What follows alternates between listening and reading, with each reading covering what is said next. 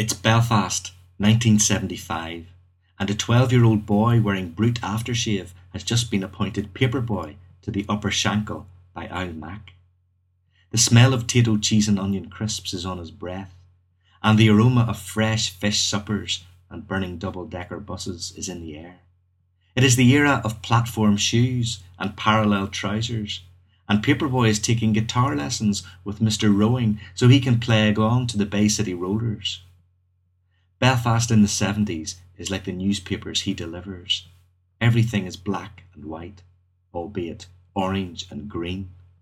There are bombings and killings on the evening news, but Paperboy is more interested in Doctor Who and Top of the Pops, bonfires and outer space, and of course, Sharon Burgess.